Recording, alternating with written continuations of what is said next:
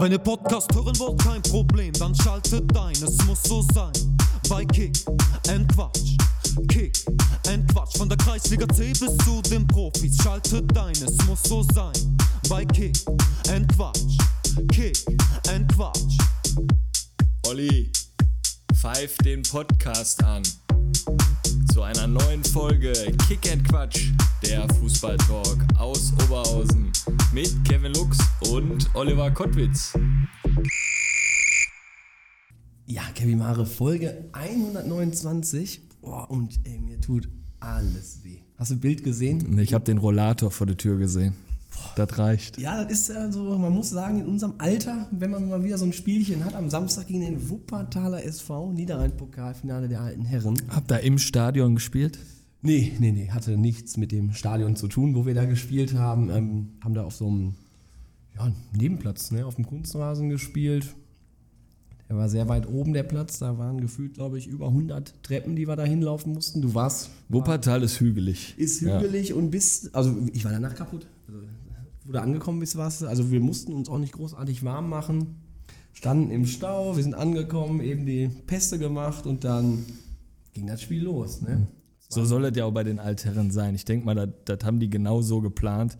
Ihr lauft den Hügel hoch, seid warm und dann verlierst du keine Zeit. Das muss direkt gezockt werden.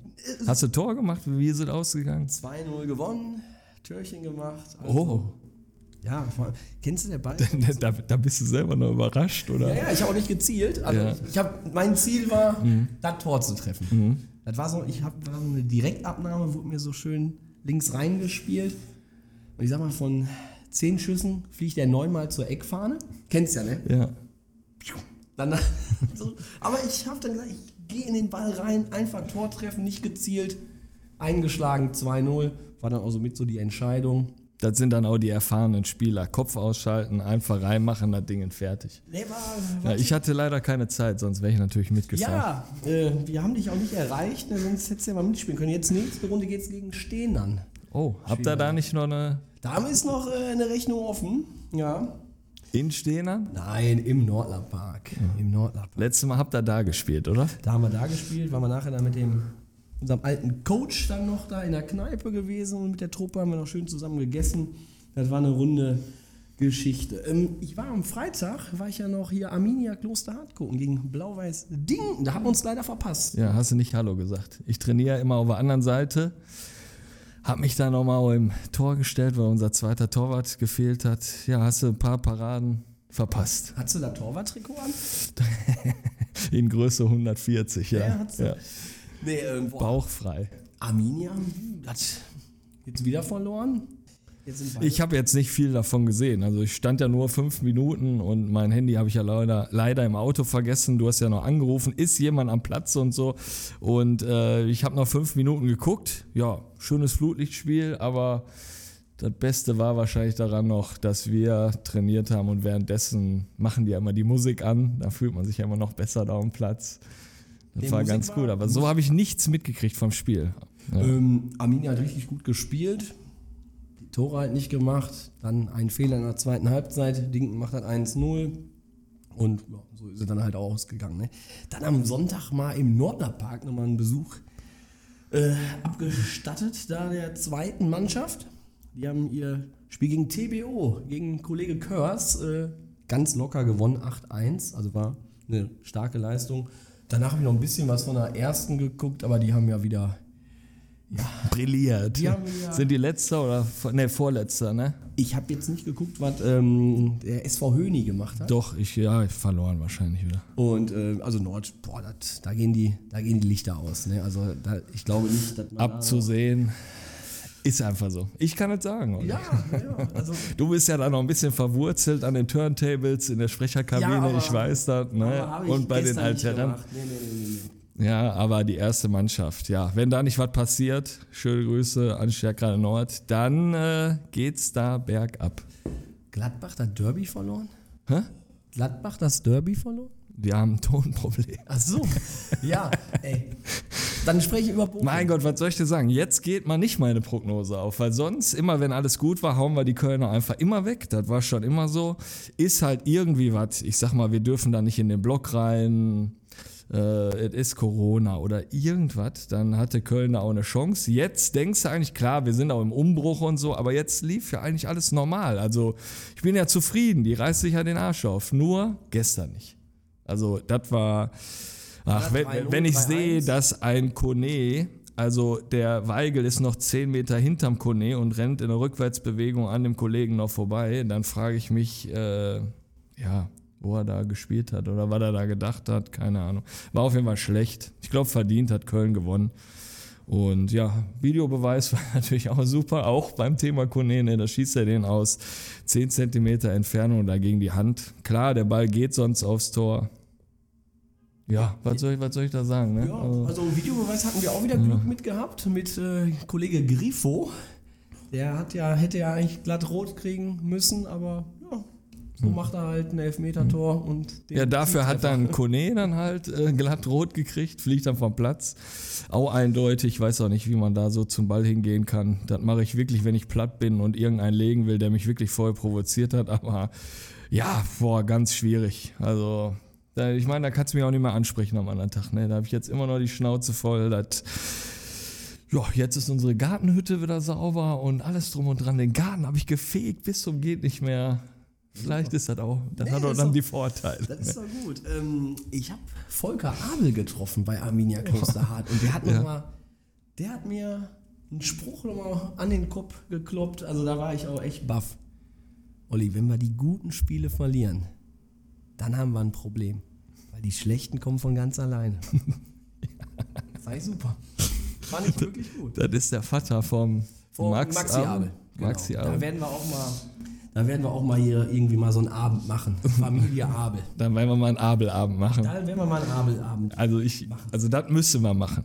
Also das, äh, ich glaube, für nächstes Jahr müssen wir einfach mal, weil uns jetzt immer mehr Leute schreiben, wir müssen einfach mal so eine Clubhouse-Tour machen. Wir gehen mal auf Tournee und dann äh, muss es einfach so eine Abelrunde geben. Ja, wir, wir gehen jetzt mit Uwe, dem Kreisliga-Trainer, im nächsten Jahr. Gehen wir einfach mit denen. Ja, wir, wir machen nur das Vorprogramm, wo die uns auspfeifen und dann kann der Uwe kommen. Ja. Genau, dann kommen wir wieder raus. Noch keine Gäste da, aber wir haben trotzdem Spaß. Ne? ähm, Der Fun-Faktor zählt. ich würde mal sagen, äh, jetzt kommen wir mal langsam zu unserem heutigen Gast, weil wir sind ja nicht, nicht alleine hier bei der Folge 129. Nee, wir sind, wir sind zu sechst. Heute sind wir zu sechst. Ähm, Regionalliga West, ein Spitzenteam ist da und es ist nicht eine Person von Rot-Weiß Oberhausen, sondern wir sind beim ersten FC Bocholt und wir haben den Trainer heute zu Gast, Dietmar Hirsch. Und deswegen, Kevin Mare, walte deines Amtes. Ja, hallo Dietmar, schön dich hier an den Mikros von Kick and Quatsch begrüßen zu dürfen. Stell dich unseren Hörern mal vor und deinen fußballerischen Werdegang. Ja, hallo zusammen. Erstmal vielen Dank für die Einladung. Also echt cool hier. Ähm, muss kurz drauf eingehen. Also ich glaube, wenn ich einen Torwart brauche, ne, du hast gerade angeboten, Stürmer, glaube ich, mit dem Tor. Ähm, mal gucken. Also vielleicht komme ich auf euch zurück. Ähm, ja, mein, Ich würde direkt mein Trikot anziehen. Ich, ich fahre gleich mit. Also lass mich wirklich mal bei Bocholt mal einmal im Tor stehen. Aber ich flieg auch da wie eine Katze. Ist ja Rasen bei euch, ne? ja, wir gehen dann für dich auf Asche. Ne? Das ist noch besser. Ja? Ja. Ja, Ich habe ja noch die, ich habe noch die Multinoppen, Ja. also die Copa Mundial und da ist es eh besser. Nee, die habe ich auch an, dann machen wir das. Okay. Ja, ähm, mein Name ist Dietmar Hirsch, ich bin 51 Jahre, ähm, verheiratet, habe zwei erwachsene Töchter, habe eigentlich mein ganzes Leben lang nach meiner ähm, Ausbildung zum Verwaltungsfachangestellten, hört sich jetzt verrückt an, aber habe ich wirklich gemacht, drei Jahre, eigentlich immer nur Fußball gespielt, habe von der Bezirksliga bis zur Bundesliga eigentlich in allen Ligen gespielt. Habe bis zum 37. Lebensjahr in der Regionalliga Nord noch gespielt beim VfB Lübeck und ähm, ja, habe dann kurzzeitig als Sportdirektor, sportlicher Leiter in Lübeck gearbeitet. Ähm, der Verein ist leider in die Insolvenz gegangen und dann habe ich überlegt, was machst du jetzt? Dann habe ich gedacht, boah, so im Büro sitzen will ich nicht, ich will Trainer werden, habe meine Trainerscheine gemacht und bin dann seit 2010 als Trainer tätig. So ist eigentlich im Kurzen und Ganzen der Werdegang. Ich denke, das andere werdet ihr erfragen. Da gehe ich von aus. Ähm, sprechen wir mal über deine aktuelle Station beim ersten FC Bocholt. Äh, kommst hier hin mit drei Punkten. Ihr habt das Topspiel gegen Fortuna Köln gewonnen. Ähm, wie stolz bist du auf deine Jungs? Ja, ich bin extrem stolz. Also ich bin nicht nur auf, auf meine Jungs stolz, sondern auf den ganzen Verein, auf das, auf das ganze Team. Wir haben äh, sehr viele Unwägbarkeiten. Wir sind äh, bei weitem noch nicht so aufgestellt wie äh, andere Vereine, sowohl wirtschaftlich wie auch infrastrukturell. Und ja, meine, meine Spieler dann, um darauf zurückzukommen, die, die machen echt einen mega Job. Wir haben insgesamt jetzt 18 Neuzugänge. Das war gar nicht so einfach, die zu integrieren. Und wenn man dann ähm, am 12. Spieltag punktgleich mit dem Tabellenführer Düren dasteht, dann, dann ist das schon eine geile Sache. Also da ist man mächtig stolz und ja, ich freue mich aber speziell für, für die Jungs, weil wir haben viele junge Spieler dabei und die machen echt einen Riesenjob. Wenigstens ein Verein schon mal, der gegen Köln gewonnen hat am Wochenende. äh, unter der Woche habt ihr bekannt gegeben, dass ihr die Lizenz beantragt für die, für die dritte Liga. Also will Bocholt Profifußball? Ich glaube, jeder, der in der Regionalliga ist, der will Profifußball. Aber ähm, ich glaube, zum jetzigen Zeitpunkt, wenn man da oben steht, dann wäre das, glaube ich, ein ganz, ganz schlechtes Zeichen gewesen, wenn man gesagt hätte, Bocholt will nicht die Drittliga-Lizenz beantragen, weil um was spielen meine Jungs dann, wenn wir jetzt da in der oberen Tabellenhälfte oder im oberen Drittel sind. Und ich glaube, das war speziell vor dem Topspiel gegen Fortuna Köln nochmal so, so ein Kick für meine Jungs, ne, dass wir wirklich wissen, okay, wir in Anführungszeichen dürfen um Platz 1 spielen und das, das würde sich, wenn es dann irgendwie funktioniert, würde sich das auch auszahlen. Und ich glaube, das war ein super Signal von den Verantwortlichen und da kann man echt nur Danke sagen, weil das ist nicht selbstverständlich für Bocholt. Aber ich glaube, ein Signal ist auch zwei Tage trainingsfrei nach dem Sieg, oder? Sonst immer, aber Ach, diese immer. Woche halt nicht. Also ich, ähm, ja, die Jungs spielen, glaube ich, eher um zwei Tage frei, weil das ist so ein, ja, so ein ungeschriebenes Gesetz irgendwie. Wir haben jetzt zum Glück öfter mal gewonnen und immer haben wir zwei Tage freigegeben und es ging dann immer eigentlich ganz gut. Und diese Woche haben wir aber eine englische Woche, weil wir Pokalspieler Mittwoch haben und dementsprechend gab es jetzt nur den Sonntag frei und äh, ja, Montag, Dienstag trainieren wir und Mittwoch ist Pokalspiel. Worauf können sich unsere Hörer eigentlich freuen, wenn sie sich mal für einen Besuch am Hünting entscheiden und sich ein Spiel von einer Mannschaft angucken?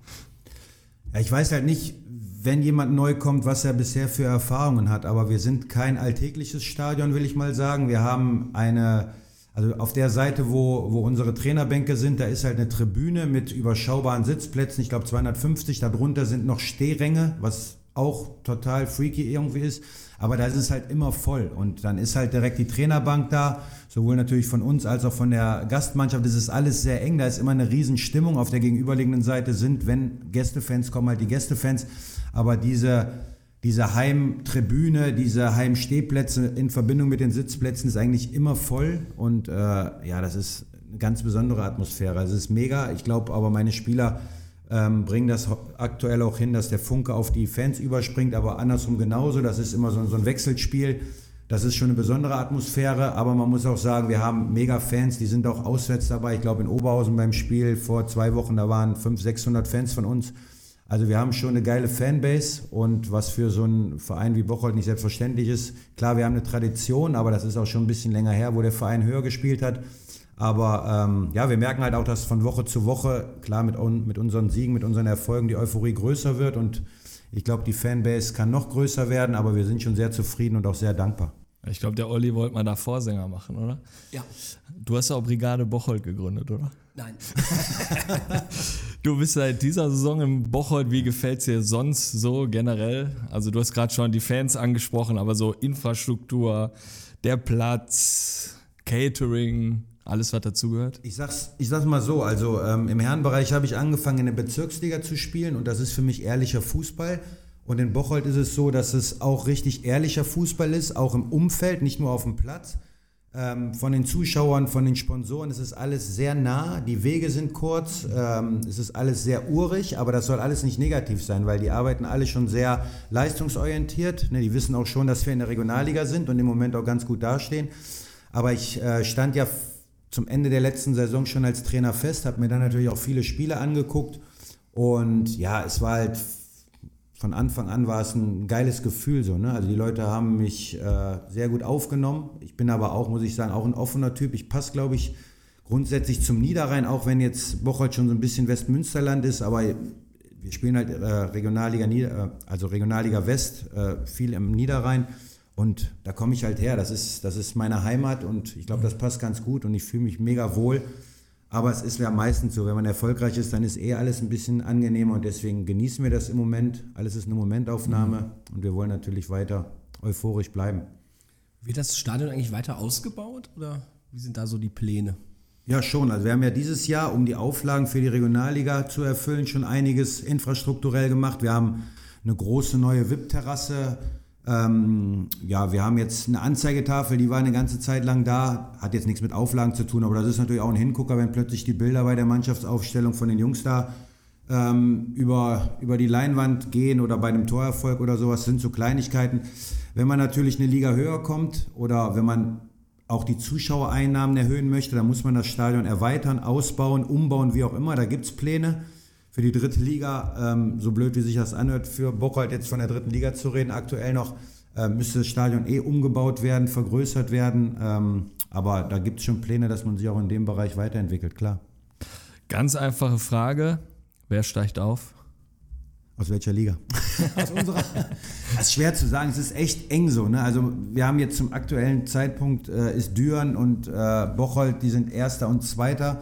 Äh, vor der Saison waren Top-Favoriten Aachen und Wuppertal. Die hatten anfänglich ein bisschen Probleme. Äh, der Druck ist da extrem groß. Die kommen jetzt aber mit Macht. Also Aachen hat schon den Trainer gewechselt. Also die sind sehr erfolgreich jetzt nach dem Trainerwechsel. Ich glaube, dass die ganz, ganz weit oben natürlich noch anklopfen. Also es ist schwer zu sagen. Also ich habe es ja eben gesagt, wir möchten diese Euphorie so lange wie möglich mitnehmen. Und ich habe es meinen Spielern auch gesagt. Also keiner hat gesagt, dass Bocholt äh, dass dem ersten FC Bocholt verboten wird, aufzusteigen. Also wenn es nachher klappen sollte, warum nicht? Also wir wehren uns ja nicht, um Gottes Willen. Das aber wollte ich doch hören. Wir wissen, ja, wir wissen schon, wo wir herkommen, wir wissen, was wir dafür leisten müssen und wir werden weiter Gas geben und dann schauen wir mal. Also für uns ist das einfach mega und es ist aber eine sehr ausgeglichene Liga. Ich glaube, es gibt, finde ich, stand jetzt nicht die Mannschaft wie letztes Jahr Münster, die relativ klar mhm. vorne wegmarschiert. Und äh, wir haben einige Überraschungsmannschaften, wo wir natürlich auch dazugehören, wobei ich habe gesagt, Überraschung von Anfang an vielleicht vor der Saison. Jetzt ist das für mich halt das Ergebnis harter Arbeit und äh, gucken wir mal. Also wir wollen so lange wie möglich oben dran bleiben, klar. Ja, wir werden es auf jeden Fall weiter verfolgen. Sprechen wir mal über den, den Trainer Dietmar Hirsch. Was bist du so für ein Trainertyp? Wie würdest du dich beschreiben und von welchen deiner damaligen Trainer hast du dir vielleicht auch was abgeschaut?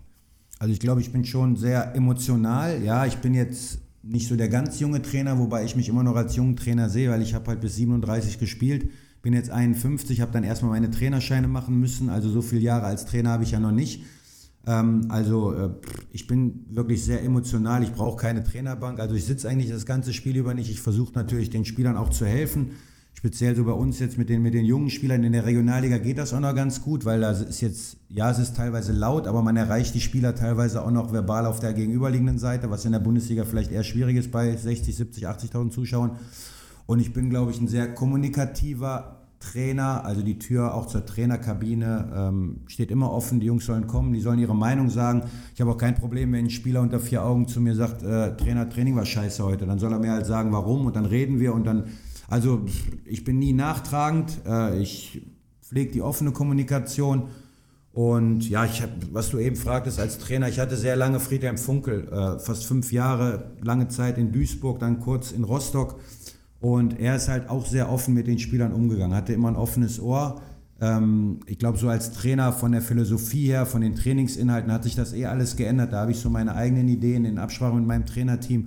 Aber die Kommunikation war immer wichtig. Wie gehen die Trainer in bestimmten Situationen mit den Spielern um? Und da ist natürlich, ja, weil es auch eine lange Zeit war, Friedhelm Funkel immer hängen geblieben. Und äh, ja, ich habe auch Trainer gehabt, ohne Namen zu nennen, wo ich jetzt vielleicht als Spieler nicht so gut behandelt wurde. Das nehme ich mir natürlich auch mit und möchte meine Spieler dann anders behandeln natürlich, so wie ich es gerne gehabt hätte. Und äh, ja, wie gesagt, Friedhelm Funkel hat mich da, glaube ich, schon im Umgang mit den Spielern geprägt. Wie, wie sehen die letzten zwei, drei Minuten äh, aus in der Kabine, bevor ihr rausgeht? Wirst du da nochmal laut oder überlässt du den Spielern? Na, wir machen halt immer einen Kreis so. Ne? Ich sage halt, ähm, dieser Kreis, der, den alle Vereine so auf dem Platz machen, das ist immer so ein bisschen nach außen. Das soll auch für die Spieler sein, aber ich hole halt die, die Stammspieler, aber auch die Ergänzungsspieler nochmal alle zusammen. Da ist der Staff dabei, da sind Physios dabei, alle, die dazugehören. Und dann äh, sage ich nochmal ein paar emotionale Worte. Es gab aber auch schon mal Situationen, wo ich vom Gefühl her dachte, pass auf, jetzt macht mein Torwarttrainer, der sagt mal was. Oder vielleicht ein verletzter Spieler, aber in der Regel mache ich das so.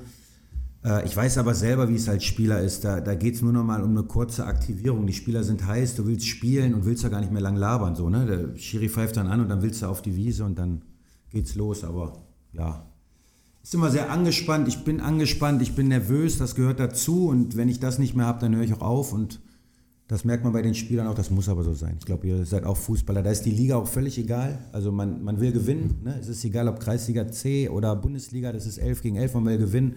Und eine Anspannung ist immer da. Aber da bewundere ich ja meinen Sohn mit 15. Ich frage den immer im Auto, bist du nervös, bist du angespannt oder so. Nö. Ich habe einfach Bock. Ja, ich glaube auch nicht. Der, oder kann es vielleicht nicht so fühlen gerade. Der sagt dann halt immer, ich habe ich hab richtig Bock, ich will die zerstören und vielleicht will das Spiel gewinnen. Und ich bin immer wie so ein kleiner Junge. Ich bin da so nervös und wir bereiten immer so die Kabine vor. Und ja, alleine schon, wenn ich nach dem Kabinenschlüssel fahre, ich bin angespannt. Ja. Also das, das ist einfach Ja, so. ich glaube, jeder ist angespannt. Bei dem einen siehst du das nicht so oder vielleicht will einer das nicht zugeben. Der sagt, Anspannung ist vielleicht auch ein Zeichen von Schwäche oder Nervosität. Aber ich glaube, jeder ist angespannt, weil man weiß ja auch gar nicht genau, was kommt auf einen zu. Das ist vielleicht so, wie wenn man irgendwie so einen Auftritt auf der Bühne hat, so mit Lampenfieber. So, ne? so der Gegner ist immer anders, jedes Spiel ist anders. Ich glaube, jeder hat eine gewisse Anspannung. Der eine ist ein bisschen cooler so, aber das gehört dazu. Was mag der Trainer Dietmar Hirsch gar nicht bei seinen Spielern? Haben die irgendwelche Marotten, die dir so richtig auf den Sender gehen? Oder? Naja, es hat sich alles so ein bisschen geändert, wie die Jungs halt reden, so, ne, untereinander, aber das ist heute in Anführungszeichen Jugendsprache, auch wenn ich Erwachsene habe. Das äh, hat mich vielleicht am Anfang vor ein paar Jahren noch mehr genervt, aber da bin ich auch ein bisschen ruhiger geworden. Also sind dann alle Bros und alle sind Digger und alle sind, ne, alle miteinander verwandt, weil alle sind ja Brüder, ne, aber nein, da mache ich auch mal manchmal Witze so, aber ich sag halt so, dieser, dieser letzte Wille, der geht manchmal so ein bisschen ab. Wobei ich habe echt eine super Mannschaft, sonst wären wir auch nicht da. Also die hauen alles rein. Ich möchte halt versuchen, in die Köpfe speziell meiner Spieler zu kommen, was extrem schwer ist, weil wir sind Regionalliga, wir sind so am großen Tor zum richtigen großen Profifußball, dritte Liga, wir sind eine Liga davor. Und das ist halt so, viele Spieler, finde ich, ist meine Erfahrung, ich habe jetzt oft Regionalliga trainiert, sind mit Regionalliga schon zufrieden und verstehen eigentlich gar nicht, wenn sie Anfang 20 sind, was es heißt, dritte Liga zu spielen, richtig Kohle zu verdienen, vielleicht dann nochmal ein oder zwei Ligen höher zu kommen, ist alles möglich. Viele Bundesliga-Vereine, Zweitliga-Vereine, gibt es genug Beispiele, gucken auch in der Regionalliga schon mal, ne? die haben überall ihre Scouts und Speer. Und diese Chance nicht mit allem, was man hat, zu ergreifen und zu nutzen und einfach auch mal zu verzichten. So, ne? Also wenn Spieler Profi werden wollen, dann müssen sie verzichten. Das ist halt so, ne? Dann hast du aber nachher was. Also du spielst vielleicht bis du 30 bist. Und jetzt ein bisschen zu verzichten, das ist halt schwer so. Aber aktuell muss ich echt sagen, wir haben einen guten Geist, einen guten Team-Spirit, sonst wäre das nicht möglich. Aber das ist so, was, was mich ärgert, wenn die Spieler nicht verstehen, wenn wir zum Beispiel, sagen wir mal, zwischen 75 Minuten und 120 Minuten trainieren, irgendwo dazwischen, da alles zu geben, so, ne? Und nicht über die Party gestern Abend, über einen freien Tag zu sprechen, sondern sich wirklich zu konzentrieren, weil es sind in der Regel alles Vertragsspieler, das ist eigentlich ihr Job. Und das ist halt echt anstrengend, aber ich finde halt, es ist meine Aufgabe, denen das als, auch als ehemaligen Profi, dass ich denen das mitgeben kann. Ich weiß halt, was man leisten muss, dass nicht immer das Talent das Ausschlaggebende ist, sondern die Birne halt und die Einstellung. Und das versuche ich halt meinen Spielern mitzugeben. Aber im Moment bin ich mit meinen Spielern da echt sehr zufrieden. Alter. Los. Alter, ich bin mit meinen Spielern zufrieden. Alter. Alter. Ja. Digga. Digga. Digga, Brody oder Alle meine Bros. Aber ich, ich, ich habe da ein Beispiel jetzt vom letzten Training. Ähm, wir haben 17 Bälle, jetzt sind nur noch 15 da, im Ballsack zwei fehlen. So, dann, ähm, Kevin, äh, ist da vielleicht da hinten einer rübergefallen? Dann sage ich, boah, kann sein. Aber die Mannschaft geht nicht los und guckt oder so. Da denke ich mir, würdest du doch jetzt einfach sagen, ey, ich gehe da hinten nochmal gucken? Das macht was mit dem Trainer. Du merkst, hör mal, die sind dabei. Die, vielleicht schnappt sich sogar einer noch vier, fünf Leute. Dann merkst du, hör mal, könnten Führungsspieler werden. Oder nur beim Bälle einsortieren, merkst du schon, wie die drauf sind. Ne? stimmt. Also, Da haben wir auf. ja, Olli Digger. Brody. Was geht? Ähm, Dietmar, hast du dir irgendwelche Ziele gesetzt als Trainer? Wo möchtest du mal hin? Möchtest du auch in die Bundesliga kommen? Also sagen wir mal so, man will als Trainer natürlich immer so hoch wie möglich so, ne? Aber ich habe in meinen letzten Jahren kennengelernt, dass Geld und Erfolg und die Liga gar nicht das Entscheidende ist, sondern für mich zum Beispiel aktuell ich bin das erste Mal Trainer und kann abends in meinem eigenen Bett schlafen. So, also wir sind als Familie immer, als, als ich Spieler war, sehr oft umgezogen, aber jetzt haben wir hier so am Niederrhein unser Haus und äh, sind heimisch und ähm, ich habe ex, extra lange gewartet. Es gab die ein oder andere Anfrage auch wieder außerhalb vom, vom Niederrhein, aber ich wollte das jetzt aktuell nicht, weil ich war jetzt das letzte äh, oder vor zwei Jahren war ich noch in Hamburg. Ähm, da war die Situation so, ich habe es aus dem Grund gemacht, weil es war Corona, dann eine hauptamtliche Stelle in der Regionalliga zu finden, ist gar nicht so einfach. Unsere Tochter hat zu dem Zeitpunkt, unsere große Tochter hat zu dem Zeitpunkt noch in Hamburg gewohnt. Schöne Stadt, da habe ich das gemacht. Aber dann bin ich da weg und dann bin ich halt bewusst ähm, wieder zum, an den Niederrhein. Ich war noch nie, obwohl ich so lange hier in Gladbach gespielt habe, in Duisburg, noch nie Trainer in der Regio West oder irgendwo im Westen und ich habe darauf gewartet und Bocholt ist für mich im Moment super. Also ich beschäftige mich mit nichts anderem. Ähm, wir haben ja eben schon gesprochen, ich fühle mich mit, mit dem Umfeld super wohl. Ich habe die Nähe, also ich, hab, ich wohne 35 Kilometer weg. Wie gesagt, äh, ich kann morgens gehe ich mit meinem Hund spazieren. Äh, abends, wenn ich nach Hause komme, ist meine Frau da, die ist auch Fußball begeistert. Das sind Dinge, die für viele, die immer irgendwo an einem Platz wohnen, selbstverständlich sind. Für uns ist das Lebensqualität, was, was wir wohnen auf dem Dorf. Wir haben jetzt das erste Mal so eine Nachbarschaft, wo wir uns mit anfreunden konnten. Wir haben am Wochenende gab es Oktoberfest, äh, wir gehen auf Schützenfeste, solche Dinge, die für viele normal sind, hatten wir nicht. Und das macht mich, glaube ich, merke ich, als Trainer etwas ausgeglichener und dadurch wahrscheinlich auch besser. Und deswegen bin ich im Hier und Jetzt und dankbar und glücklich und dann im Fußball kannst du eh nichts planen. Also ich kann jetzt sagen, ich will das machen oder dies oder jenes, das kann nächste Woche schon wieder Schnee von gestern sein. Also leben wir im Hier und Jetzt. Die Situation gerade ist mega super und Hast du deinen Sohn noch einen Lieblingsverein? Ich hoffe, du sagst jetzt den richtigen Club. Also Gladbach, ich weiß, du bist Gladbach-Fan, ist natürlich klar so. Ne? Da, da war ich Fan von, da bin ich mit dem Fahrrad, mein Vater ist früher mit mir hingefahren, ähm, noch Bökelberg, dann war ich in der Nordkurve natürlich.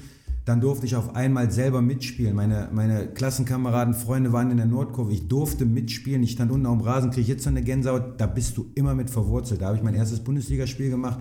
Duisburg natürlich mit ein bisschen Wehmut im Moment. Das ist keine einfache Situation. Da habe ich insgesamt sieben Jahre gespielt. Aber ich muss ganz ehrlich zugeben, auch wenn das vielleicht keiner hören will, man lernt natürlich auch immer von den Besten und der beste Verein ist halt auch Bayern München und da guckt man schon so ein bisschen hin. So, ne? Ich finde halt, Bundesliga heute ist viel Durchschnitt, viel, hat sich dieses Jahr ein bisschen verändert. Also es gibt schon Mannschaften, die ja auch Bayern Paroli bieten, aber die waren halt jahrelang so das Aushängeschild und die haben halt auch den besten Fußball gespielt. Und wenn du als neutraler Fußballfan Bundesliga guckst, dann guckst du halt am liebsten Bayern, so war es bei mir, ähm, weil sonst alle anderen, die gegeneinander spielen, war so Durchschnitt. So, also aber so vom Herzen her ist natürlich Gladbach und Duisburg hier in der Nähe, ist klar so. Aber ich gucke auch, ich komme vom ASV Süchteln, da gucke ich manchmal die Ergebnisse 1. FC 4 sind, die spielen Landesliga, Bezirksliga, was weiß ich was, da guckst du auch ab und an mal hin so, ne? Also verlierst deine Vereine nie aus den Augen, wo du mal warst. Oh. Tatütata, ne? Aber wir hatten auch Hans-Günther Bruns hier sitzen und der hat gesagt, ich gucke gar keinen Fußball mehr. Weil du, du guckst, wie du sagst, Bayern München oder die, die besseren Vereine, die einen guten Kick noch da hinlegen, aber alles andere ist so Durchschnitt. Ne? Also das kannst du ja mittlerweile auch nicht mehr angucken. Also, Ich glaube, es geht gar nicht so sehr um Durchschnitt, es geht einfach zu sehr darum, dass du jeden Tag Fußball gucken Ja, kannst. ja. Und du kannst alles gucken, ja, du musst äh, 44 Abos haben und äh, andere zahlen da eine Mietwohnung von. Wenn du da alles haben willst, dann musst du ja 1000 Euro fast bezahlen, aber ähm, auch, du kannst von Montags bis Montags Fußball gucken und das ist einfach zu viel. Und wenn Deutschland nichts ist, dann guckst du halt noch England oder keine Ahnung und das, irgendwann ist zu viel. das ne? stimmt. Ja. Jetzt wollen wir deine Truppe noch mal ein bisschen besser kennenlernen und dann würden wir auch den Part 1. FC Bocholt quasi abschließen und dann mal noch mal einen Blick auf deine aktive Laufbahn quasi werfen. Und jetzt würde ich sagen, Kevin Mare, Mannis Fünferpack, walte deines Amtes. Bei euch in der Mannschaft der ehrgeizigste Spieler. Ich glaube, Lukas Fox ist mein Torwart. Also der kommt aus Luxemburg, äh, hat da auch schon Champions League Quali gespielt. Ehrgeizig sind die alle, aber der ist meistens zwei Stunden, zweieinhalb Stunden vor dem, vor dem Training schon da und seit langem ist das mal wieder ein verrückter Torwart, der überhaupt nicht verlieren kann. Aber ich will den anderen nicht zu nahe treten oder Unrecht tun, die sind eigentlich alle sehr motiviert, sonst wäre der Erfolg nicht möglich, aber er ist so, ja, so ein Vorzeigeprofi, wo sich junge Spieler in der Vorbereitung eines Trainings das eine oder andere abgucken könnten. Ja, vielleicht kann er sich ja jetzt auch bald bei mir ein bisschen was Natürlich. Abgucken. Ja gut, der wisst ja demnächst wahrscheinlich nur noch zweiter Torwart, jetzt du, ne? Sprungkraft, ich spreche auch viel. Ja. Also das, das ist A und O als Torwart. Ja. Ich kann gut mitspielen. Ja. brauchst- Und ich mache natürlich die Diagonalen, die der Testegen so macht. Ne? Ja. Also, Also Handschuhe brauchst du eigentlich nicht. nö. Also ich will eh kein Tor reinkriegen, die Abwehr muss einfach ja stehen. Ja, genau. Nee, dann machen wir das doch. So sieht's aus. Der verrückteste Spieler. Der verrückteste. Bei mir in der Mannschaft? Ja, immer, es geht nur um, Geht nur um um meine die Mannschaft? ja. Verrückt. Also nicht mehr Stick Töfting oder so. Nee, da, da dachte ich gerade wirklich. Da, also ich sag dir mal so, meine Mannschaft ist eigentlich komplett verrückt, weil keiner damit gerechnet hat, dass wir den Erfolg haben. So, ne? Ja, Und deswegen ja. ist das, was meine Spieler aktuell leisten, positiv verrückt. Und dass da einer jetzt so richtig durchdreht, habe ich eigentlich nicht. Also das, was die machen, ist echt verrückt, aber nochmal ergebnisharte Arbeit. Der disziplinierteste Spieler? Alle sind diszipliniert. Ja, bei uns ist halt wirklich so der Star die Mannschaft. Wenn wir nicht diszipliniert werden, wenn wir nicht äh, uns auf den Gegner gut vorbereiten als Trainerteam, wenn die Spieler nicht unsere Taktik umsetzen, es geht nur mit Disziplin. Und da wir keine Einzelsportart haben, sondern Mannschaftssport, muss die ganze Mannschaft äh, diszipliniert sein. Es gibt ab und an mal vielleicht Strafen, wenn jemand zu spät kommt, aber dass jemand völlig ausgetickt ist, ähm, nee. Ja, ist ja, wir machen ja den Podcast von Kreisliga C bis zu den Profis. Es geht ja eher schon in die, in die Profischiene rein. Jetzt aber nochmal eine Frage so, vielleicht habt ihr einen einen oder anderen Mannschaftsabend schon gehabt. Der trinkfesteste Spieler? Also heutzutage musst du ja sogar alkoholfreies Bier haben, ne? ähm, ähm, boah, das ist richtig. Gab es schon mal vielleicht eine Kiste nach dem Training oder nach dem Spiel? Aber wir oder? trinken, also wir trinken schon mal im Bus, wenn wir irgendwo gewonnen haben, aber dann trinken echt vorne nur die Trainer, sobald die auch noch nicht alle. Ähm, wir haben einen Mannschaftsabend gehabt, da haben auch alle gesungen so, ne? Also da war so der ein oder andere, der hat dann auch mit gegen meinen Co-Trainer versucht, den Bierpunkt zu spielen. Ähm, Willi Reintke zum Beispiel, wenn der das jetzt hört, der musste dann immer hier so kleine Wodka-Shots trinken und der war fertig. Ähm, ob das dann trinkfest ist, aber der hat an dem Abend auf jeden Fall am meisten gesoffen. Das hört sich ja gut an. Ja, ja, ja. das Muss ist- ja auch mal das, sein. Ja, klar. Ich habe noch so eine, ähm, ich habe noch so Bilder im Kopf. Gladbach ist aufgestiegen in die erste Liga. Jeff Strasser rennt in die Tankstelle rein mit, was kommt da zurück? So zwei fette Faxendosen und geht in den Bus rein und gibt diese. Strasser, den habe ich Jeff immer. Den, hab. Kaiserslautern, ne? Ja, genau. Auch Luxemburger. Auch Passt zu Luxemburg. meinem Torwart. Ja, cool. Was meinst du so, wer bei euch die meisten gelben Karten kriegt? Oder ne, die meisten Karten generell? Ich wahrscheinlich. Ja? Ja, ich habe schon eine gelb-rote gehabt, also muss ich echt sagen, in Oberhaus. ähm, ja, die Schiedsrichter, es geht halt extrem heute so. Ne? Also du hast das Gefühl, dass die Schiedsrichter irgendwo ein gewisses Kontingent an gelben Karten zeigen müssen. Äh, die werden beobachtet, da, der Druck für die Schiris, so der Umgang ist anders geworden, aber ich glaube nicht, dass die Schiedsrichter anders sind, sondern einfach der Druck weiterzukommen ist anders. Ähm, bei uns hält sich das noch in der Waage. Wir haben jetzt zwölften Spieltag, wir haben noch keinen gesperrten Spieler bisher gehabt, geht eigentlich noch. Ein oder andere hat jetzt drei oder vier, aber im Großen und Ganzen geht's, aber ja, alles gut. So, Dietmar, schauen wir mal auf deine, auf deine Karriere. Du hast ja 196 Spiele in der ersten Liga gemacht, ne? Für Gladbach, Duisburg, Unterhaching, Rostock. Ja, du merkst, ich habe mich gut Sehr vorbereitet. gut, bestens. Kann man ja vielleicht sagen, im ersten Skript fehlte noch ein Spiel, aber, Aber es steht manchmal unterschiedlich, aber vielleicht habe ich am besten mitgezählt. Manchmal steht so, manchmal steht so. ja, ja, also ich, ich habe ja die Zahl irgendwo. Das ist ja jetzt nicht Allgemeinwissen, dass man weiß, wie viele Spiele hat Nicht? Dietmar Hirsch in der Nicht? Ist für unser Fußballquiz vielleicht witzig. Am 17.11. Ja, definitiv. Weil die Nee. müssen ja auch den Podcast hören, die da hinkommen. Und dann fragt man einfach mal, wie viele Bundesligaspieler hat Dietmar Hirsch? Ja, das, Bam. Das fragen wir auch. Ja. Und wie viele Tore hat er gemacht? So sieht's meine aus. Yes, das stimmt. Ja, also. Da werden einige Fragen zur. Da wird es eine Kategorie geben, Dietmar Hirsch, und dann kommen da zehn, Mega. zehn Fragen. Macht mich richtig stolz. Ähm, wo hat es dir am besten gefallen? Bei welcher Station? Ich sag dir ganz ehrlich, für mich war jedes Bundesligaspiel was ganz Besonderes, weil ich habe echt mein erstes Herrenjahr noch Bezirksliga gespielt.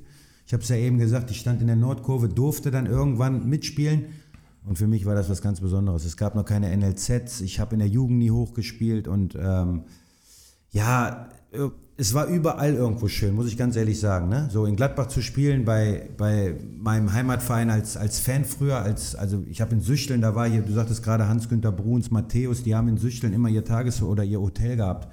Ich war da morgens als 10, 11, 12-Jähriger mit dem Fahrrad. Ich habe 500 oder 1000 Meter davon weg gewohnt, Autogramme geholt. Also Gladbach war immer was Besonderes so, ne? Also dementsprechend bleibt das auch immer so, dann nach Duisburg zu gehen. Da war ich fünf Jahre, nachher nochmal zwei Jahre.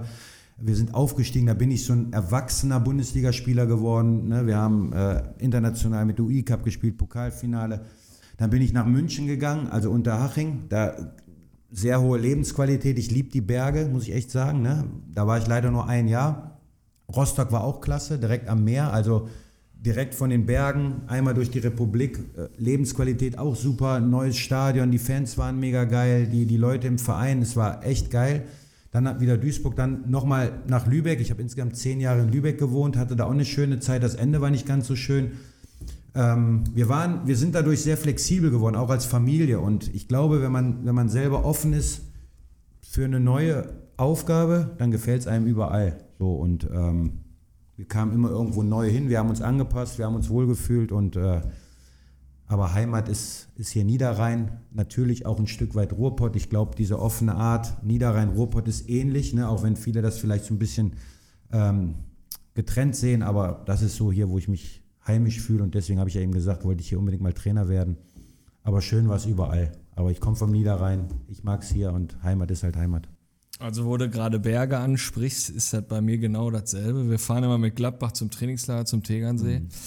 Und dann gehen wir auch den einen oder anderen Berg da hoch. Können wir auf jeden Fall für nächstes Jahr planen, wenn ich dann im Kader bin ich habe da Kontakte zum Tegernsee, ne? also für Vorbereitung.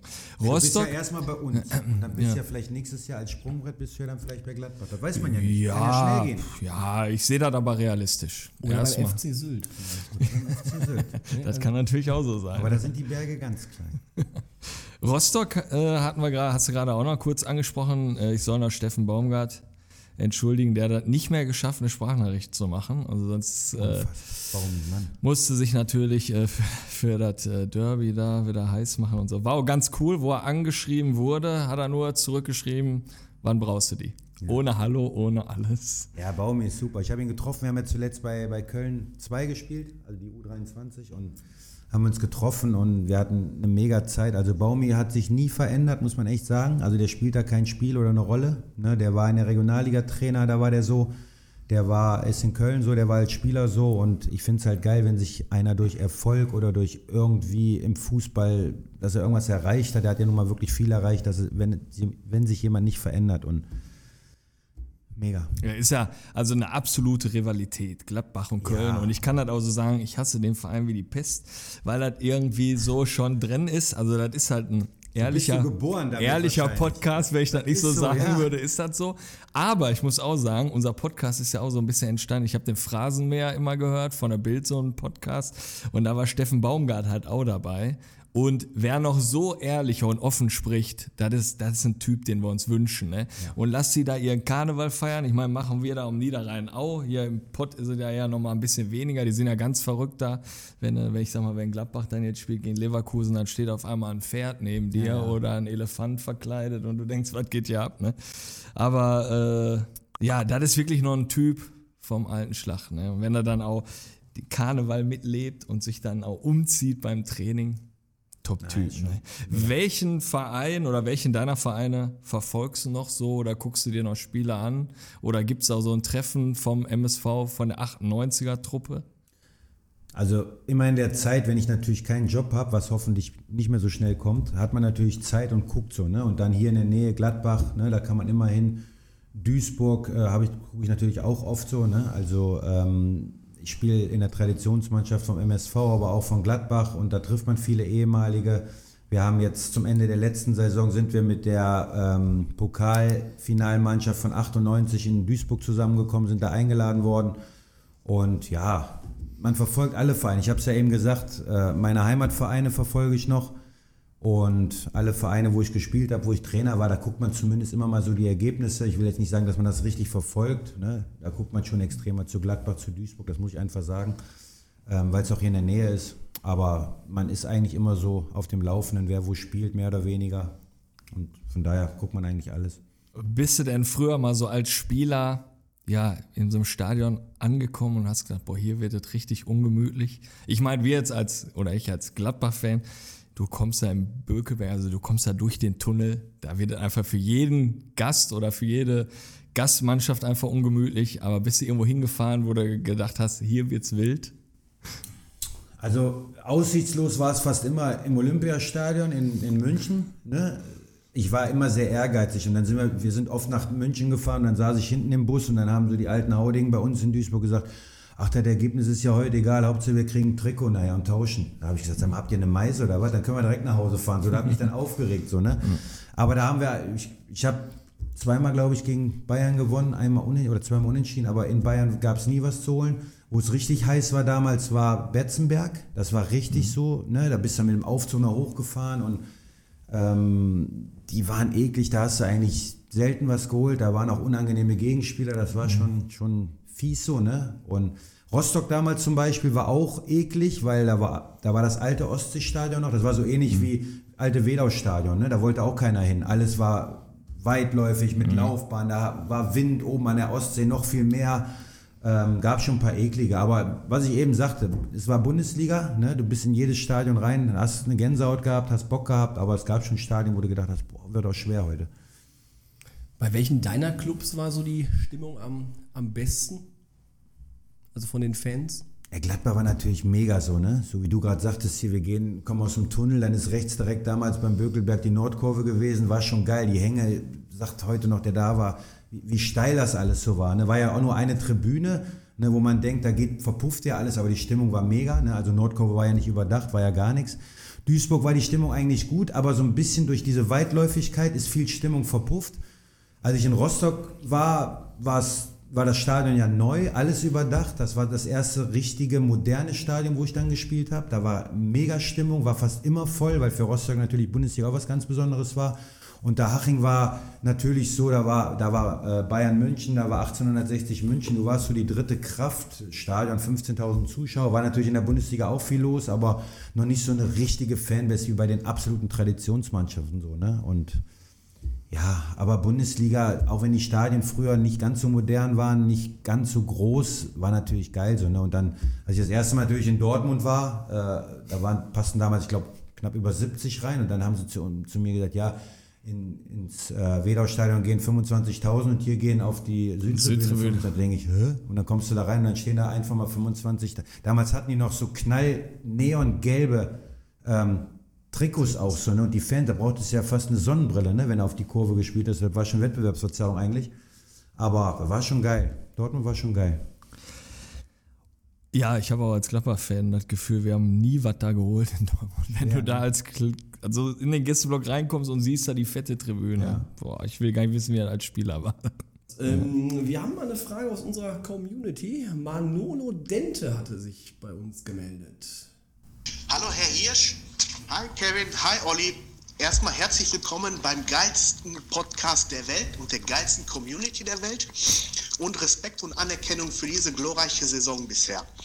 Herr Hirsch, ich habe mal eine Frage an Sie. Und zwar, wie oft mussten Sie eigentlich schon in der Kabine erzählen, wie es sich angefühlt hat, gegen den damaligen Titan Oliver Kahn ein Tor erzielt zu haben? Also ich glaube, manche meiner Spieler waren vielleicht noch nicht mal geboren. also ist ja echt so, ne? Also ich weiß noch gar nicht, ob die sich da so viel mit beschäftigen. Die älteren Spieler, ähm, wir haben mal so ein, so ein ja, so ein Regenerationstraining gehabt in der Vorbereitung. Da haben wir ein bisschen Fußballtennis gespielt. War sehr warm. Äh, die Jungs saßen da, haben ein bisschen mit Musik und so eine Box gehabt. Und dann hat irgendjemand bei YouTube das, das Tor eingespielt mit den Emotionen da. Und dann haben wir ein bisschen kurz darüber gesprochen. Aber ja, ich glaube, die Eltern meiner Spieler können sich eher daran erinnern als meine Spieler selber. Also ich habe ja echt welche, die sind wirklich danach geboren worden erst. Und äh, ja, da merkt man, dass man alt wird. Also ist Manolo Dente, ist ja aus dem Fußballkreis Oberhausen, sag ich mal, eine Legende, der die Ja. Sprachnachricht gemacht hat. Ähm, wir hatten auch Marcel Wittecek hier sitzen und tatsächlich ist das wirklich so, wenn du rumfragst, kennt er Marcel Wittecek noch? Na, keine Ahnung. Also dann sind wir halt die Fußballromantiker. Ne? Und äh, ja. Ähm, was war denn so dein absolutes Highlight deiner Karriere? Pokalfinale 98 natürlich. Also klar, ich habe es gesagt, jedes Bundesligaspiel war besonders und mit Sicherheit das erste dann auch auf dem Bökelberg. Aber ähm, ich bin ja dann von Gladbach als junger Spieler nach Duisburg gekommen, wir sind direkt aufgestiegen und dann äh, ging das dann sehr erfolgreich weiter zwischen 95 und 2000 und dann 98. Ich war mit Gladbach ja schon 95 im Pokalfinale, habe im Halbfinale auch noch gespielt und im Finale, da stand dann auch mein Wechsel zu Duisburg fest, kamen dann plötzlich wieder alle halbwegs gesunden Spieler wieder zurück, die ganzen Erfahrenen, dann bist du als junger Spieler aus dem Kader raus. Also ich war in der Rückrunde bei allen 17 Spielen dabei. Ich glaube, ich habe 13 Spiele gemacht, wie gesagt, Pokal-Halbfinale und dann war es natürlich schon enttäuschend, beim Pokalfinale nur auf der Tribüne zu sein. Ja, wir haben als Verein gewonnen, aber ähm, wenn du nicht selber spielst, dann, wie soll ich sagen, fünftes Rad am Wagen so ein bisschen. Und dann 98 sind wir halt mit Duisburg nochmal ins Pokalfinale gekommen. Da habe ich dann gespielt.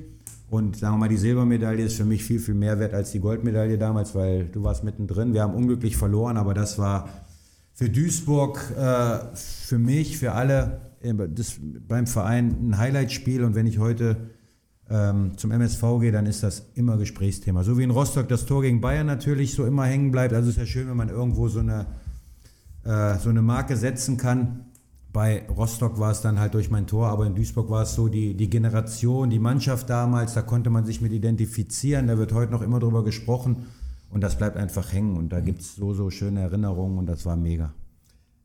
Hast du auch irgendeinen Moment, an den du dich überhaupt nicht gerne so zurückdenkst? Ja, eigentlich ist das ja schon klar, das ist das gleiche Spiel, ja. weil wir da halt knapp verloren haben. Also wir haben zur Halbzeit 1-0 geführt durch ein Tor von Bashiru Salou und der wurde dann nachher von Tarnat, noch einem ehemaligen äh, Spieler aus Duisburg, äh, in Anführungszeichen kaputt getreten. Ich glaube, es gab eine gelbe Karte, aber Baschi musste verletzt runter. Ähm, ich, alle sagen heute noch, wenn man sich das auch anguckt, man kann es ja noch in bewegten Bildern sehen, äh, war eine, eine, rote Karte, gab natürlich noch keinen Videobeweis. Video gab es, glaube ich, schon. Aber äh, ja, das war für uns der Knackpunkt, weil in dieser Phase, wo Baschi sich verletzt hatte, fiel dann, glaube ich, das 1-1 und wir hatten dann er war halt vorne unserer Lebensversicherung durch seine Geschwindigkeit, durch seine Wucht und die fehlte uns dann. wir konnten nicht nachlegen, hatten keine Entlastung mehr und kriegen dann kurz vor Schluss ganz bitter in der 89. durch einen seitlichen Freistoß von Mario Barca das 2-1 und dann brichst du natürlich erstmal zusammen und bist enttäuscht aber so mit ein bisschen Abstand. Wir haben natürlich abends dann auch richtig gefeiert und sind dann hier auch in Duisburg am nächsten Tag empfangen worden. Da waren wir, war eigentlich so der Stolz, das Vorwiegendste. Aber direkt an dem Tag oder nach Abpfiff war es schon das Bitterste, was man so mitmachen konnte. Also ich bin ja mit Duisburg und Unterhaching auch äh, abgestiegen, ist natürlich auch bitter. Aber ein so ein Spiel, was hängen bleibt, weil das ist ja so eine ganze Saison, das Ergebnis einer ganzen Saison. Und hier war es das Finale, das war schon tragisch, würde ich sagen, und bitter. Also für mich auch tragisch, weil wenn er immer davon erzählt, oder wenn davon erzählt wurde, ich stand da im Finale oder auch wenn du Dortmund-Fans hörst, die da mal in Berlin waren, ich habe es leider noch nicht erlebt. 95 war ich nur zu klein ja. oder wollte mein Vater auch nicht fahren, das weiß ich noch. Und ich wünsche mir auch nur einmal im Olympiastadion vorne auf dieser Mauer wieder zu stehen. Ne? Und nur einmal, ob ich Zweiter werde. Aber, aber ja, Pokal ist dann wirklich schon mal was Besonderes. Wir haben ja. eine Woche vor dem Pokalfinale, glaube ich, bin ich mir eigentlich sicher, gegen Hertha gespielt. Im gleichen Stadion, so, du bist dann auch im Hotel und alles so, ne? Aber komplett was anderes. Also komplett was anderes, ne? Also die Atmosphäre, so das drumherum, da war dann auch noch, ähm, die, die Frauen haben auch noch das Finale vorher gespielt, da war dann auch noch Rumeln, Kaltenhausen, jetzt ja. heißt ja MSV Duisburg, also ja. damals Rumeln, ist ja Duisburg gewesen. Die waren auch im Finale, die haben sogar ja. gewonnen. So, dann, dann hast du die erste Halbzeit noch im Hotel geguckt, dann fährst du da rüber, dann guckst du dir den Platz an, du siehst das Spiel noch von den Frauen. Das Stadion wird langsam immer voller. Die Frauen haben ja leider dann nicht das volle Stadion genießen können. Jetzt haben sie es deswegen ja auch ins, nach Köln verlegt, dass sie ihr eigenes Event haben. Aber das war so, kannst du nicht erklären so. Ne? Da hast du halt 20.000 Duisburger, 20.000 von Bayern. Die anderen waren so ein bisschen neutraler halt so. Das war kein normales Bundesligaspiel. Gut, war auch Pokalspiel, aber das konntest du nicht vergleichen. Das war schon was ganz anderes. Kann ich dir jetzt auch schon sagen, wir spielen am Samstag gegen Heidenheim, Gladbach. Das werden wir gewinnen, verlieren aber dann im Pokal gegen Heidenheim. Auch zu Hause. Kann ich jetzt schon mal. Bin aber ich gespannt. Ich hoffe, ich, ich hoffe so nah beieinander. Es ist ganz oft so im ja. Pokal irgendwie. Der Heidenheim hat das, glaube ich, bei der DFL angefragt, ja. dass das so eng gelegt wird, weil dann können die direkt da übernachten. Clever. Habe ich gehört. Wer war denn so dein bester Mitspieler in deiner Zeit? Wenn jemand in die Bundesliga kommt, ich glaube, dann sind schon alle gut, aber ähm, also Baschi war schon, ich habe mit, mit Baschi Rusalou halt äh, bei mehreren Vereinen gespielt, bei Gladbach, bei Duisburg, bei Rostock, wir waren oft zusammen auf dem Zimmer, äh, sind natürlich dann auch dementsprechend befreundet, aber der war natürlich schon, bei Gladbach gab es natürlich sehr viel Konkurrenz, so, ne? Dann sind wir nach Duisburg, da war er die Figur. So, wir haben halt da meistens gegen den Abstieg gespielt, obwohl wir drei Jahre lang hintereinander einen einstelligen Tabellenplatz hatten, aber wir waren immer Abstiegskandidat Nummer eins und haben viel auf Konter gespielt. Da war Baschi natürlich prädestiniert. Dann ist er zu Dortmund, da kam er nicht zurecht, weil war eine ganz andere Spielart. In Rostock war es wieder ähnlich und äh, ah, der war schon, das war schon eine Wucht so, ne? körperlich, von der Geschwindigkeit her. Aber ich habe viele gute Spieler gehabt. Da kann man eigentlich gar nicht alle, alle nennen. So, ne? Es gab auch viele Verrückte. Du hast ja eben gesagt, Stick Töfting, weißt du, der aus Dänemark und ähm, Georg Koch zum Beispiel als Torwart, um wieder den Kreis zu schließen, mhm. ist einer meiner besten Freunde, auch völlig verrückt, ne? hat auch unheimlich viel erreicht in seiner Karriere, war ein Mega-Torwart, war kurz auf dem Sprung zur Nationalmannschaft oder mehr oder weniger so dabei. Also gab schon tolle Spieler so, ne? Joachim Hopp, mit dem hast du doch auch bei dir Joachim Hopp, ja, der war halt richtig verrückt, ne? Also, der Stahlkocher. Ja, ich glaube im Ruhrpott kennt jeder, auch wenn er nur in Duisburg gespielt hat, ich glaube Oberhausen war Trainer oder Co-Trainer, ne, glaube ich. Äh, Spieler auf jeden Fall auch. Spieler ja. auch, Spieler ja. auch. Ne, Wuppertal war, glaube ich, mal Co-Trainer so. Aber ist natürlich so, weißt du, er kommt aus dem Hochofen, ne, hat da noch gearbeitet, trainiert und macht und tut. Das gibt es wahrscheinlich nie mehr, ne? Gab es wahrscheinlich auch noch nie und ja. Die Interviews auf jeden Fall legendär von ihm. Also da Aber da vergleiche ich den wieder mit, mit Baumi in Köln. Ja. Das sind Typen, also ich möchte mich eigentlich auch nicht verändern. Ich hoffe, ich habe mich auch nicht verändert, so, ne, dass ich immer noch der, der irgendwo in Süchtel mal auf dem Bolzplatz angefangen hat, Fußball zu spielen, äh, der bin ich heute noch. Ich liebe Fußball und das sind halt so ehrliche Charaktere so. Ne? Und in den Vereinen, wo ich war, das waren ja Vereine, die, ich betone es immer wieder, die haben den Star, der Star war immer die Mannschaft und da waren die Charaktere immer gut. Und speziell die Zeit in Duisburg, das hat halt gepasst so, ne?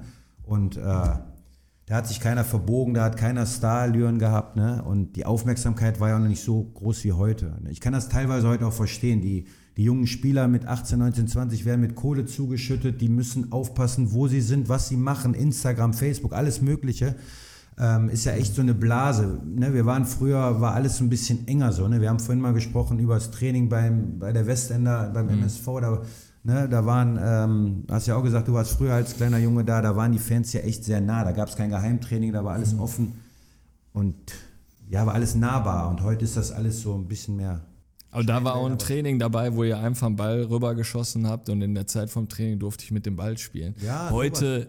Nein unvorstellbar. Unvorstellbar. Also, willst du einfach nur mal den Ball berühren? Ich glaube, wenn du sogar den Ball kurz in der Hand hast, haben wir nämlich auch am Tegernsee. Da kommt direkt so ein Ordner ja, und sagt hier, wirf den Ball direkt rüber. Ja. Da kommst du nie mehr Am Tegernsee war ich dann auch schon eine Woche im Knast. den Ball anfassen. Ja. Gegen welchen Gegenspieler hattest du überhaupt keine Chance? Ach, keine Chance will ich nicht sagen, aber ich habe es ja eben gesagt, Kaiserslautern war damals echt schwer, da hat Andi Buck gespielt, der war ja auch bei Stuttgart. Das war der schnellste Gegenspieler, gegen den ich je gespielt habe. Und wenn du dann auf dem Betzenberg warst, auf der Seite, er dann, ich habe meistens links gespielt, äh, er rechts, dann auf der Ratinho dabei. Also die beiden waren schon, boah, das war schon heftig, weil du wusstest nicht, du konntest nicht, wenn du zu nah bei ihm drauf warst, haben wir ihn im Lauf gespielt, dann hast du auch nur ne, Verschwind im Nebel gesehen. Ähm, wenn du ihn ein bisschen Platz gelassen hast, dann ist er mit Ball auf die. Also das war schon echt äh, schwer zu verteidigen, so, ne? Früher war es halt so, du hast gegen Spieler gespielt dann habe ich auch auf der 6 gespielt, dann spielst du halt gegen, äh, hast du gegen den Zehner gespielt und damals war es ja so, du gehst mit dem, da war es noch so, ne? wenn der Pinkel geht, gehst du mit. So, dann hast du halt Marc Wilmot zum Beispiel, Kampfschwein von Schalke damals aus Belgien, der war auch sehr körperbetont, das war dann gut. Dann habe ich aber gegen Marcelinho zum Beispiel, der war Brasilianer, der war so leichtfüßig. Äh, ich kann heute noch nicht tanzen, aber der hat mich dann oft ausgetanzt. So, ne? Oder Icke Hessler noch oder Möller. Du, du, du, solltest halt gegen den offensiven Mittelfeldspieler spielen und es war auch dann irgendwie egal, ob du überhaupt dazu passt. Ne? Du warst Sechser, der war Zehner, spiel gegen den. Und da gab es schon unangenehme Spieler, aber ähm, von der Geschwindigkeit her war es dann schon Andy Buck, der war schon unangenehm, muss ich echt sagen. Aber Effenberg war doch auch nicht so schnell. Da gibt es noch einige Bilder bei Google wo du den mal richtig rund machst. Ja, wir haben ja auch mal eine Zeit lang miteinander gespielt, so, ähm, aber ja, der war halt auch körperbetont, da konntest du auch mal, der hat auch dagegen geknallt, mhm. so, das habe ich halt gemocht. So. Also Ballack zum Beispiel war auch so einer, ne? Also die haben auch da, körperlich, körperbetont gespielt, das hat dann viel mehr Spaß gemacht. Ich war jetzt auch kein Filigraner, ich habe auch eher so vom Zweikampf gelebt und das war dann gut. Ja, da blutet mein Herz so, ne? Haben wir schon in vielen Folgen gehabt. Man hat einfach nicht so hoch Fußball gespielt. Und äh, wenn ich die Namen höre, ja, Fußballromantik pur, ne? Ähm, wir kommen mal so zur Feierei. Du hast ja schon Au- Aufstiege miterlebt. Wo wurde am besten gefeiert und was bist du so für ein Typ beim Feiern? Also ich muss ganz ehrlich sagen, ich war früher nie so ganz viel weg, weil ich war sehr früh oder ich habe sehr früh geheiratet, war ähm, eigentlich immer Familienmensch. Ich bin sehr früh Papa geworden. Aber wenn es was zu feiern gab, dann ja, früher hat man noch nicht, sage ich ganz ehrlich, jetzt als Trainer, da trinke ich wahrscheinlich nach einem Sieg mal mehr Bier, Wein oder wie auch immer. Da kann man richtig mal feiern. So als Spieler habe ich ja vorhin gesagt, war ich schon sehr diszipliniert. Na, ich musste auch immer um meinen Platz kämpfen. Äh, Ich war kein überdurchschnittlicher Bundesligaspieler. Ich habe sehr von der Mentalität und vom Einsatz her gelebt und musste da auch schon immer gucken, so, ne? Also, ähm, also ich weiß, dass ich beim, beim Aufstieg von Duisburg 95, da bin ich auf jeden Fall hier im Hotel, musste meine Frau mich nachts von der Toilette holen, weil da bin ich eingepennt, ne? Weil mir war richtig schlecht, wir haben Zigarre geraucht, wir haben gesoffen, alles durcheinander und dann habe ich gesagt, bevor wir nach Hause fahren, ich gehe nochmal auf Toilette und so nach 30 Minuten hat meine Frau gesagt, da stimmt was nicht. Und da bin ich schön eingepennt, so, ne? Das vergesse ich nicht, aber also ich kann eigentlich, es gibt nichts Schöneres als zu gewinnen. Jetzt als Trainer ist so, du stehst außen, der Schiri pfeift ab und du hast gewonnen. Ne, meine Frau mag es nicht gerne hören. Ich sage das immer wieder, das ist besser als Sex. Weil du kannst das nicht immer haben. Gut, ich weiß, meine Frau vielleicht auch nicht, aber naja, äh, Sex kannst du vielleicht selber beeinflussen. Ne? Beim Fußball bist du vom Gegner abhängig so, ne? Und äh, Da kennt man sich schon aus. Beim Fußball weiß man nie, was passiert. Genau. Ja gut, da weißt du halt Frauen auch nicht. Also, ne? Aber ähm, nein, feiern kann man schon immer. Also es gibt immer Situationen, wo man feiern kann. Fußball ist halt so schnelllebig. Ne? Du, du gewinnst und nächste Woche kannst du schon wieder verlieren. Also feier die Feste so, wie die fallen. Ne? Wir trinken auch im Bus schon mal ein Bierchen. Ich finde, das gehört dazu.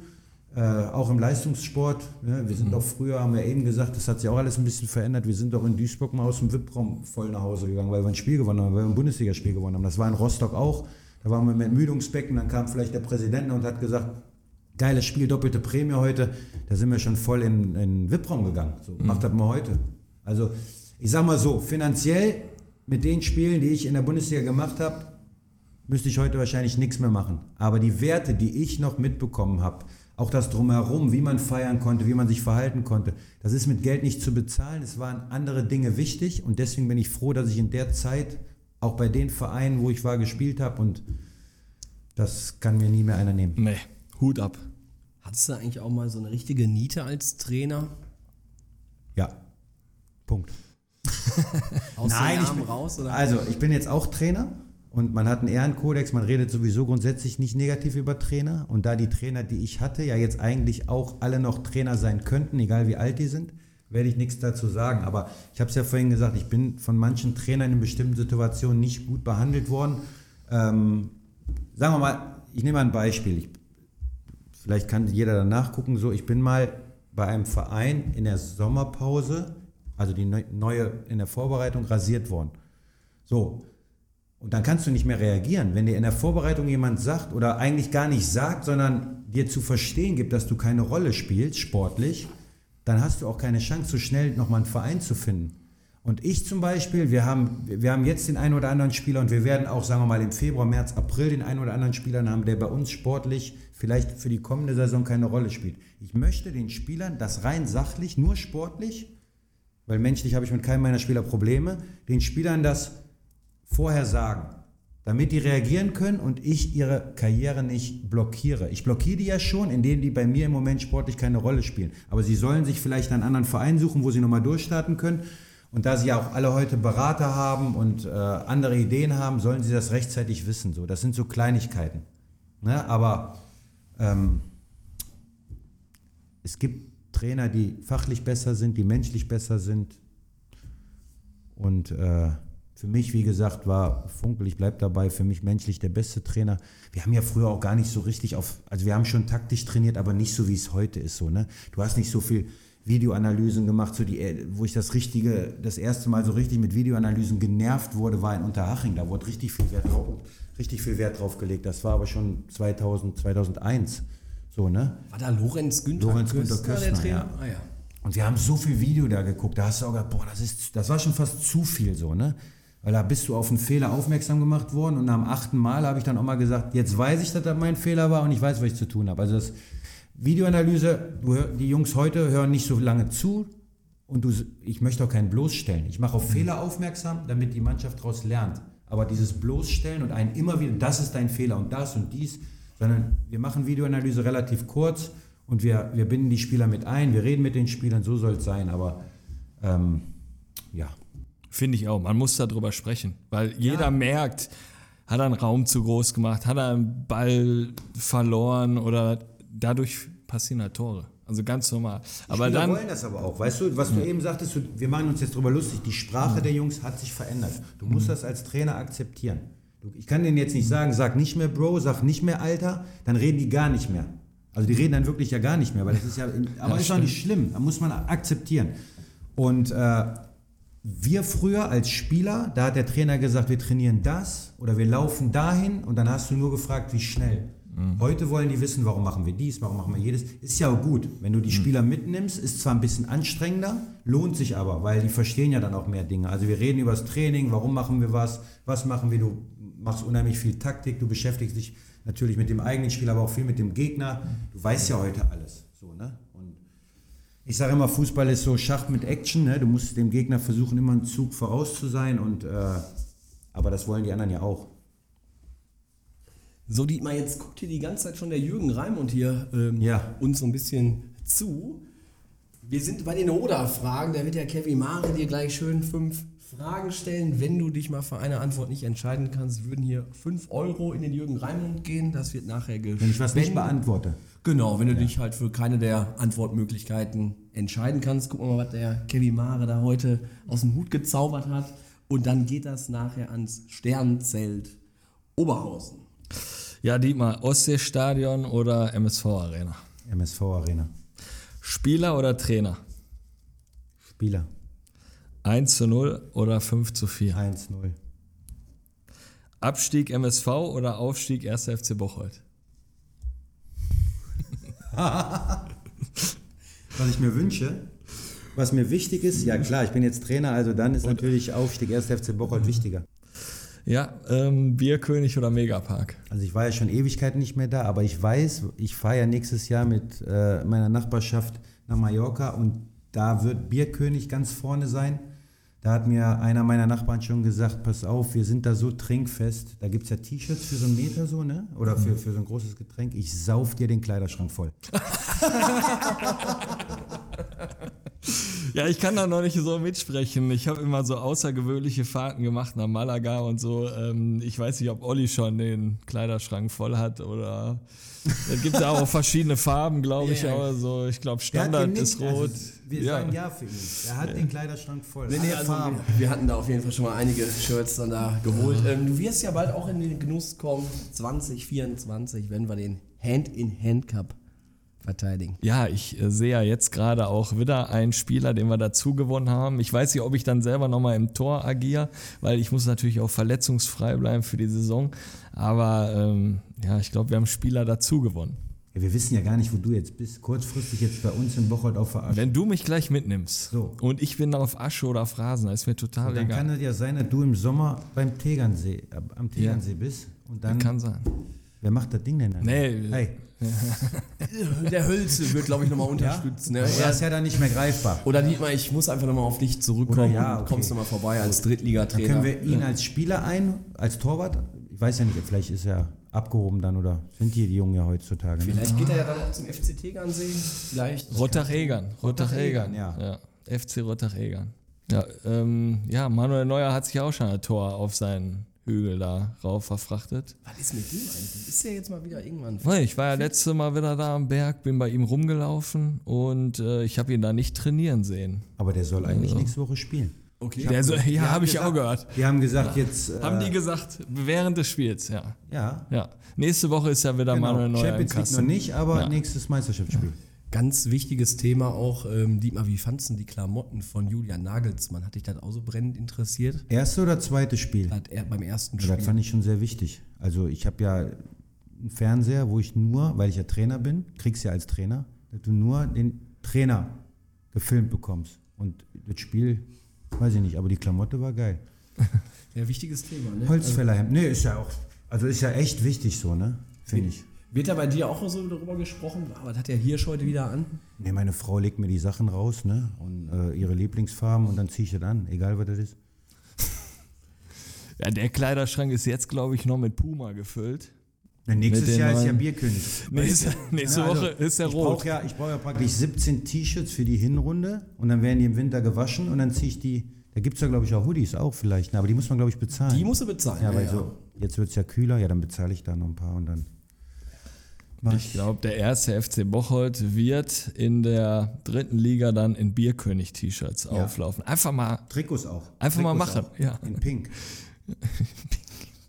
Und Holzfällerhemden haben wir als Ausgeklamotte. Nein, Schwatte Liebe ist das doch. Ja. Die Schwatte Liebe. schwarze Liebe, alles in schwarz. Wie geht's eigentlich Gino Windmüller? Körperlich oder mental, alles ein bisschen angenehm. Ja, schon schwer so, ne? Weil wir haben. Ist ja schlimmer noch geworden Ja. als erst vermutet. Also wir haben zuerst gedacht, ne? dass er nur das Wadenbein gebrochen hat. Dann ist er operiert worden, hieß auch erst so. Dann, jetzt ist aber Syndesmose, Knorpelschaden noch. Und das ist schon eigentlich Saison aus. Der wird dann 35. Wir, wir gucken aber mal so. Ne? Also Gino hatte sich jetzt echt rangekämpft, hatte letztes Jahr auch schon sieben Monate verletzungsbedingt gefehlt. Und ja, ist halt, ist halt Profi durch und durch. Ne? Und ich habe ja selber bis 37 gespielt, also mit 4, 35 heißt das ja noch nicht Karriereende. Man muss jetzt gucken, wie der Heilungsverlauf ist. Aber er kriegt von Verein, vom Verein äh, sämtliche Unterstützung und ja, gucken wir.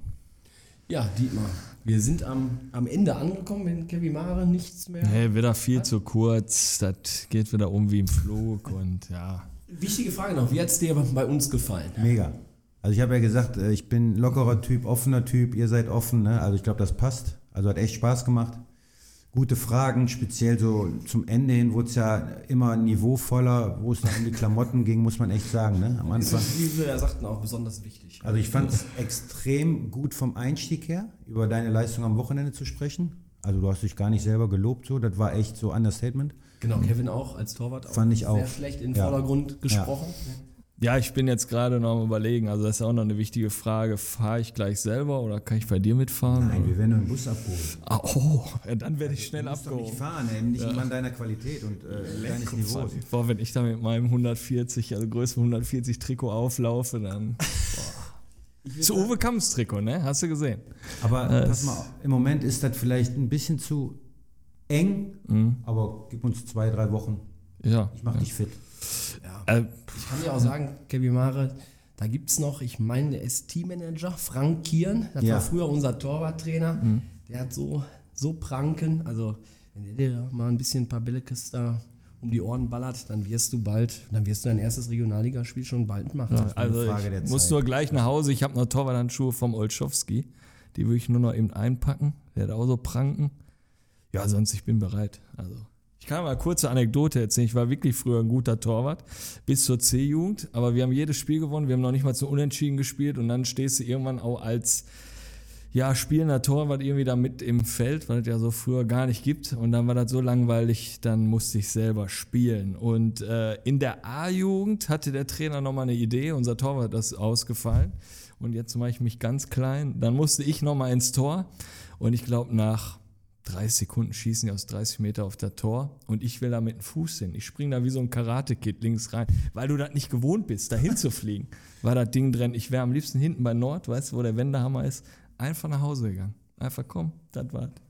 Und dann stehst du noch das ganze Spiel da und denkst, boah, haben wir Hast du 1-0, mental- haben wir hast du mental 1-0. verkraftet. Also Bis heute nicht. Bis heute nicht. Ja, wir, verkraftet. ah, gut, dann gucken wir mal eine Woche, da gibt es bestimmt auch einen Mentaltrainer. Genau, ich darauf wollte ich dahin, hinaus. oder? Erstmal Psychologen. Gar nicht da auf. Platz. Ich komme erstmal an. Rechts ist, glaube ich, der Clubhaus direkt von euch. Mentaltrainer. Vielleicht kann ich ja erstmal beim Torwarttraining ersten drei, zugucken. vier Tage, Wochen, Monate, er hat du erstmal Ja, dem ersten Torwart kurz mal auf die Schulter klopfen. Hier bin ich. Mal kurz winken und dann vielleicht wird dich erkennen. Ja. Und dann wirst du dein erstes Spiel gegen Rot-Weiß Oberhausen machen. Boah, stell dir das vor. Boah. Der Jörn Nowak in seiner Kabinenansprache wird er mich erwähnen. Ey, die haben da eine Granate im Tor. Lecko funny. Der Kevin. Der Kevin, Kevin! Ja, wir sind immer für eine Überraschung gut, man weiß nie. Ich würde sagen, wir beenden die Folge. Nächste Woche, Kevin Mare. Das erste Ehepaar bei uns im Podcast. Wie hast du das eingestielt? Ja, das Camillus-Ehepaar. Ja, äh, Ricarda trifft da wie am laufenden Band, habe ich gesehen. Äh, Clemens bewegt ja da auch einiges bei Glück auf Stärk gerade. Ähm, jetzt auch äh, Oktoberfest im äh, Anne Alsfeld Road, habe ich gesehen. Mit Sascha Schreck hatte auch Tracht an. Ja, die Bilder Ja. habe ich, noch gar nicht- die hab ich noch gar nicht gesehen. Zeige ich dir gleich. Wir, Ja. waren ja, wir waren ja auch bei Glück auf bei der Altherren Kleinfeld-Runde. Wir, wir machen ja immer unsere Ankündigungen, dann steht da wahrscheinlich auch, also jetzt da, wo Dietmar hier steht, steht dann einfach Ehepaar Camillos. Ja, definitiv. Also ist ja Frauenfußball, da geht's drum. Äh, seit langer Zeit mal wieder, ne? Ja, Frauenfußball, endlich ne? muss man auch pushen, gerade hier bei uns. Also ja, wir könnten eigentlich nicht genug machen. Ne? Hier. Stimmt. Ja, Dietmar, wir wünschen dem FC Bocholt und dir natürlich viel, viel Erfolg. Viel Glück Die- beim Aufstieg. Ja, für die anstehenden Aufgaben und das wäre natürlich eine Riesennummer, wenn ihr das da bis zum Saisonende durchzieht. Ähm, ich glaube, am 11.11. geht es dann auch gegen Düren. Dann ist ja dann quasi 1 gegen 2 und dann. Ja, bis dahin sind ja noch zwei Spiele, also mal gucken jetzt. Ähm, ja. Vielen Dank auf jeden Fall. Also wir werden uns den Hintern aufreißen und ja, schauen wir mal. Nein, hat mega Spaß gemacht mit dir. Viel Erfolg. Äh, Kevin Mare, ich würde sagen, wir schließen die Folge. In diesem Sinne, Euer Kick and Quatsch Team. bis denne.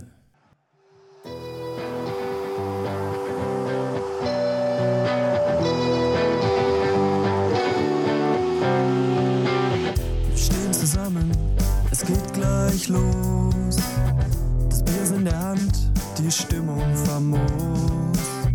Der Hand-in-Hand-Cup ist für uns einfach Pflicht. Für den guten Zweck nehmen wir euch mit. Wir holen den Cup und jetzt hebt das Glas. Kick and Quatsch ist einfach wunderbar. Wir holen den Cup und jetzt hebt das Glas. Kick and Quatsch ist einfach wunderbar.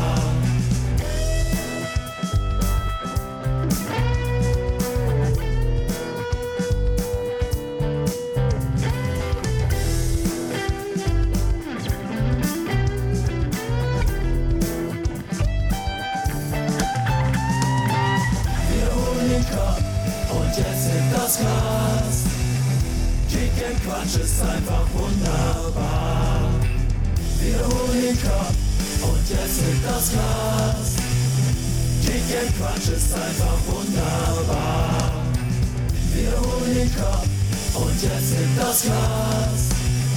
Kick and Quatsch ist einfach wunderbar. Wir holen den Cup und jetzt hebt das Glas.